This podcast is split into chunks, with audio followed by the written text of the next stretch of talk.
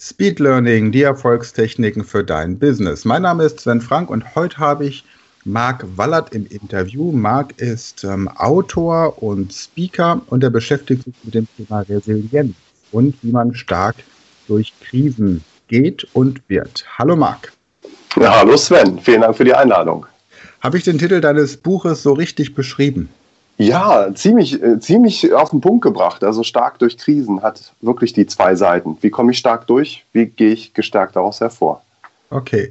Aktuell haben ja viele Menschen in unserem Land das Gefühl, wir befinden uns in einer Krise und das Leben ist furchtbar stressig.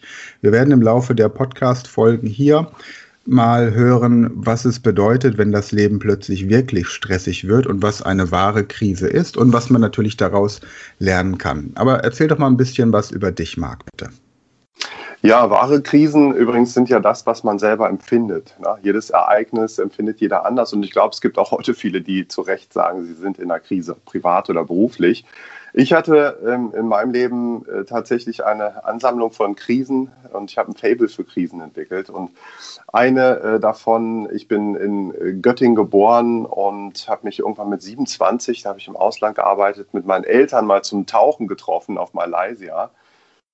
Und ja, dann hat das Schicksal zugeschlagen und wir wurden entführt von dieser Taucherinsel und verschleppt dann von Malaysia auf die Philippinen. Und das war ein einschneidendes Erlebnis in meinem äh, Leben, was auch viele Menschen so in den Medien mitverfolgt haben, wo ich dann viereinhalb Monate im Dschungel gesessen habe und am Ende zum Glück es überlebt habe und, wie ich festgestellt habe, auch viel daraus lernen durfte. Also das sagst du jetzt quasi so, als hättest du gesagt, bin in Göttingen geboren, habe dann da äh, Philosophie studiert und habe später meine Frau in, auf den Philippinen kennengelernt, ja. ja. Also ganz so war es ja nicht. Also jetzt vielleicht zu deinem Hintergrund. Du warst einfach nur Tauchtourist mit deinen Eltern dort oder waren deine Eltern irgendwie wohlhabende Bankiers, dass man gesagt hat, es ist nicht unwahrscheinlich, dass man im Ausland gekidnappt wird? Wart ihr die Einzigen? War das eine größere Gruppe? Ja. Wie war das damals? Genau, das waren die schnellen Fakten vorab und das war natürlich eine äh, dramatische Geschichte davor und danach übrigens auch. Also wir sind dorthin gefahren, gar nicht, also reich, keine Spur, aber wir haben dort Urlaub gemacht und äh, dann kam eine Rebellengruppe von den Philippinen, hat übergesetzt und die wollten halt internationale Touristen entführen, um eben auch äh, in die Medien zu kommen. Also das war aus dem Al-Qaida-Netzwerk oder heute Islamischer Staat. Und die haben uns wirklich da von diesem Ferienresort auf so einer sehr kleinen Insel äh, geschnappt, in zwei Boote reingepackt. Und wenn ich sage wir, dann waren das also meine Eltern, ich und noch 18 Menschen aus sieben Nationen insgesamt. Ja, und dann fing das Abenteuer an und die Reise ins Ungewisse hat gestartet. Und das war übrigens eine ziemliche Parallele zu dem, wo wir heute drin stecken. Diese Ungewissheit, dass man gerade gar nicht weiß, wie es sich entwickelt. Insofern gibt es viele schöne Parallelen zwischen diesen beiden Welten. Und ja, unsere ging dann in den Dschungel hinein. Also einfach nochmal so zum Verständnis, weil ich meine, im Moment macht eh kaum jemand Urlaub, aber wenn ich jetzt überlege, einen nächsten Tauchurlaub zu planen und ich mhm. bin da am Strand unterwegs und sehe da ein Boot auf mich zukommen, dass die Leute nicht panisch werden. Also ich meine, man entführt ja nicht mal so eben 20 oder 21 Leute. Da braucht man ja äh, eine kleine Logistik. Das heißt, die sind da angekommen, das waren Rebellen, die kamen übers Meer auf, auf dem Wasserweg. Genau, so kann man auch gar nicht unterscheiden. Da kann man sich nicht wirklich drauf vorbereiten. Also das ist so wie, was mache ich, wenn ein Hai auf mich zukommt oder was ist, wenn ich irgendwie auf dem Berliner Weihnachtsmarkt stehe und dann kommt ein LKW. Das sind Situationen, die passieren extrem selten zum Glück und da kann man sich auch schwer darauf vorbereiten. Äh, insofern kann ich jedem nur empfehlen, in, beim Reisen jetzt nicht panisch zu sein. Aber das Schicksal kann eben mal zuschlagen und hat es damals, und das war in, ja, in Gestalt erstmal von zwei Fischerbooten, wo man sich nichts äh, bei denkt. Nur auf diesen Fischerbooten saßen nicht nur äh, lauter junge Männer, sondern diese jungen Männer, die hatten eben also Sturmgewehre dabei und haben die Insel gestürmt und ganz plötzlich standen sie hinter uns. Ich habe in so ein Rohr von so einer Bazooka direkt reingeguckt. Das war das Erste, was ich gesehen habe. Und dann blieb mir erstmal das Herz stehen und äh, ich wusste, war auch so im Schock, wusste gar nicht, was passiert. Und das haben wir dann über die Zeit verstanden, dass wir da entführt werden und dann ja, nahm das Abenteuer seinen Lauf. Und äh, die sprachen wahrscheinlich auch kein Deutsch, kein Englisch, oder? Die haben einfach dann auf äh, der, spricht man da, Philippinisch, ne? In der Ecke. ja, genau. Also Tagalog ist die äh, Sprache. Es gibt noch viele Insel- und äh, Unterdialekte. Ähm, das, das, war wirklich verrückt, weil die ganz wenig Englisch sprechen konnten. Sie hatten es versucht, also als die uns gestürmt haben, haben sie noch Police, Police äh, gerufen und einer hatte sogar so ein T-Shirt an, da stand Police drauf. Also wahrscheinlich, um uns irgendwie glauben zu machen, dass das vielleicht so eine Polizeiaktion oder Schmugglersuche oder sowas ist. Aber also das war wirklich äh, ein großer Anspruch auf die, in dieser Zeit auch zu kommunizieren. Also mit Sprache zum einen, äh, Englisch ein paar Brocken zu verstehen, was sie untereinander sagen, aber auch so Körpersprache, Aussehen, also da überhaupt zu verstehen, was der andere meint und äh, was auch nicht. Mhm. So, und dann seid ihr auf eine Insel verschleppt worden und wart im Dschungel. So, jetzt war es ja nicht so, wie man das äh, äh, von anderen Urlauben kennt, dass es heißt, pack dir noch ein paar Sachen zusammen, die dir wichtig sind, deine Zahnbürste, frische Wechselklamotten und was zum Duschen, sondern ihr seid ja so, wie ihr am Strand wart, mhm. wahrscheinlich relativ unbekleidet dann auch, denke ich mal, wenn ihr beim Tauchausflug wart, wurdet mhm. ihr verschleppt und wart dann im Dschungel in einer Umgebung, wo ja jetzt auch wir Europäer nicht unbedingt die Flora und Fauna so gut kennen, wo wir nicht wissen, ob wir das Essen vertragen und wo jetzt auch nicht wahrscheinlich irgendwie ein Hotel mit Queen-Size-Betten für euch vorbereitet war. Wie hast du das, wie hast du das dann erlebt? Also das ist ja, ja. ist ja von einem Tag und vor allem, da, da, waren deine Eltern dabei. Das gibt ja, wenn man so als Familie entführt ist, auch nochmal so ein Gefühl der Sicherheit. Aber konntet ihr überhaupt zusammenbleiben oder hat man euch, also du merkst, ja. Das, das ist so ein, ja, also wenn du magst, erzähl einfach mal bitte, wie das war. Ja, genau, wirft viele Fragen auf. Also ich, ich nehme mal ein paar Fragen zum äh, Anlass. Also wir sind dort gelandet tatsächlich völlig unvorbereitet, also in teilweise Flipflops, teilweise noch nicht mal Flipflops, in Shorts und dann mitten im Dschungel gelandet und verrückterweise auch noch mitten in einem Guerillakrieg.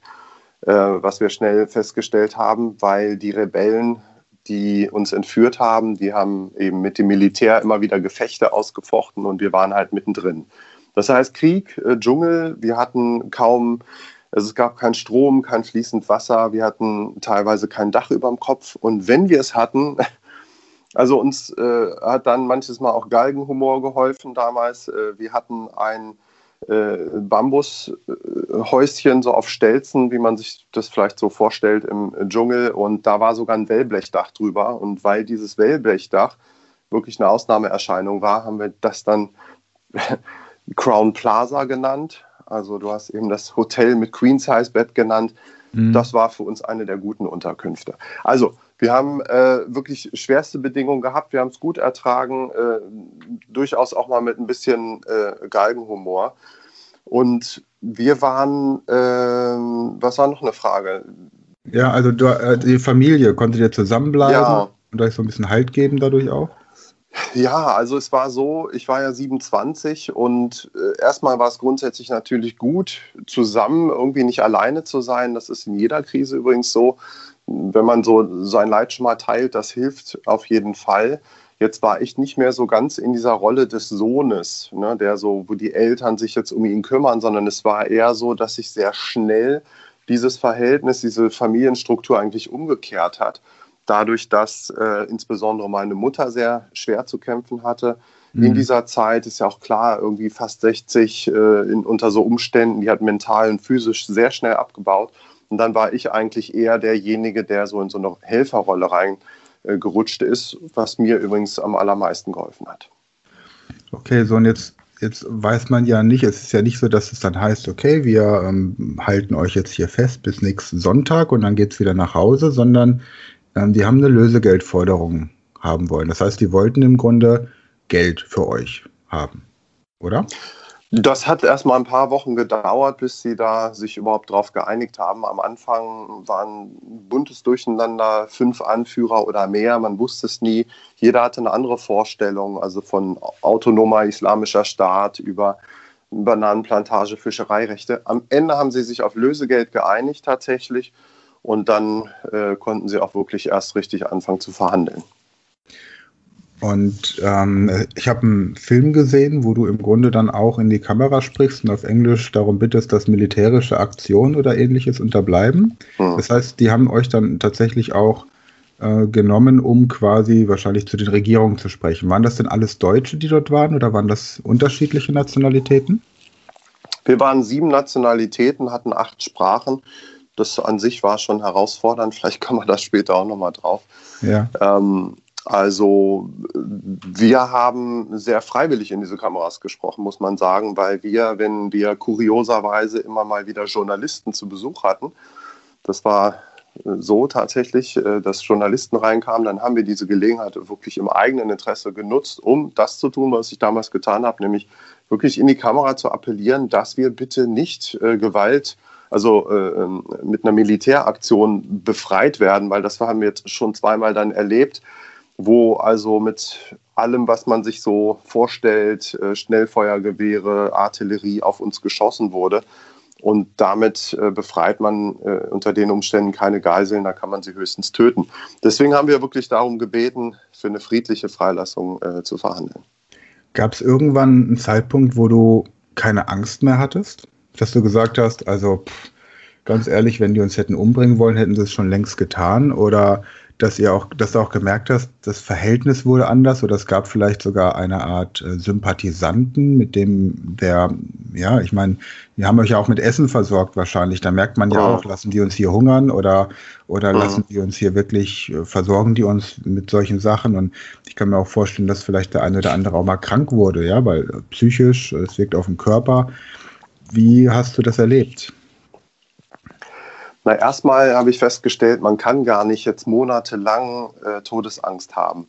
Also die hätten wir zu Recht gehabt und hatten sie auch immer wieder, weil auf uns geschossen wurde, weil wir äh, Krankheiten hatten, weil man uns enthaupten wollte. Also lauter Todesgefahren. Aber diese Todesangst, die ist äh, irgendwann auch wieder vorbei. So, wenn das, wenn die eigenen Stressreserven rum sind, dann kommt man häufig in einen anderen Zustand der Erschöpfung. Oder man kann eben auch Druck ablassen. Das, was wir damals einfach auch gemacht haben, entweder eben über Galgenhumor oder äh, ja, über verschiedene Techniken. Vielleicht kommen wir da auch nochmal drauf. Also wir mhm. haben irgendwie versucht, unsere Angst, unseren Stress äh, auch ein bisschen über die Zeit zu managen. Und wir haben, äh, was wir vor allem gemacht haben, wir haben Beziehungen auch oft zu den Entführern aufgebaut, weil die uns ganz am Anfang äh, das Wort, ja, haben uns gesagt, you are our instruments. So, und das, erst dachten wir, naja, das ist ja beruhigend, dass die uns jetzt persönlich irgendwie nichts wollen. Wir sind halt nur ihre Instrumente in ihrem Glaubenskrieg. Aber dann war uns auch schnell klar, wenn wir so entmenschlicht sind, nur so ein Instrument, dann werden die das auch sehr nüchtern und äh, äh ja, einsetzen, wenn ihre Forderungen nicht erfüllt werden, sprich uns enthaupten oder irgendwie äh, erschießen.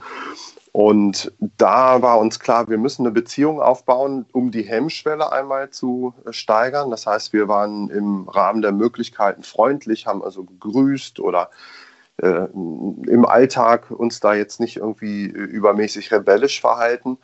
Aber wir brauchten äh, unsere äh, Rebellen eben auch dafür, dass sie uns im Alltag helfen. Also wenn wir uns ein Dach aus Bambus oder sowas bauen wollten, da brauchten wir eine Machete und so eine Machete bekommt man eben auch nur, wenn man Vertrauen aufgebaut hat. Und äh, dafür haben wir eben Beziehungen geknüpft. Hm, okay, verstehe. Marc, ich würde gerne in der nächsten Podcast-Folge mal darüber sprechen, was man alles lernt in so einer Situation. Und zwar ja blitzschnell. Ja, ich sag mal, es gibt immer so diesen, diesen Satz, den ich so ein bisschen flapsig sage. Stell dir vor, es hält dir jemand eine Waffe an den Kopf und sagt, du musst in einer Woche Philippinisch lernen. Bei dir war das ja im Endeffekt so. Du mhm. hast gesagt, es waren sieben unterschiedliche Nationen. Ähm, mich würde für die nächste Podcast-Folge einfach interessieren, was hast du gelernt, einmal praktisch im Sinne von Überleben im Dschungel, über, über wie, wie funktioniert der Dschungel, ähm, Körpersprache von, von Menschen, deren Sprache du nicht verstehst, vielleicht auch die Sprache und da kulturelle Unterschiede unter den Geiseln und dann natürlich mhm. auch, welche Strategien du aus diesem Erlebnis in deinen Alltag mitgenommen hast, weil ich mir auch vorstellen könnte, dass es natürlich schwierig ist für dich heutzutage nachzuvollziehen, wenn dein Nachbar sich nicht entscheiden kann, ob er die Winterreifen von Dunlop oder von, ähm, keine Ahnung, äh, was Goodyear. Goodyear nimmt, ja, dann denkst, Alter, deine Sorgen möchte ich haben, ja, wo mhm. einfach viele Probleme, die so im Alltag entstehen, einfach auch nicht mehr, nicht mehr ins Gewicht fallen, ja. Sehr spannende Frage, ich freue mich drauf. okay, ganz kurz jetzt erst noch zum Abschluss für die Podcast-Hörer. Wo findet man dich denn im Internet? Dein Buch findet man äh, da auch und ansonsten natürlich in jedem Buchladen. Da kommen wir aber später in den Folgen noch dazu. Nochmal der Name des Buches bitte und deine Website. Wo findet man dich?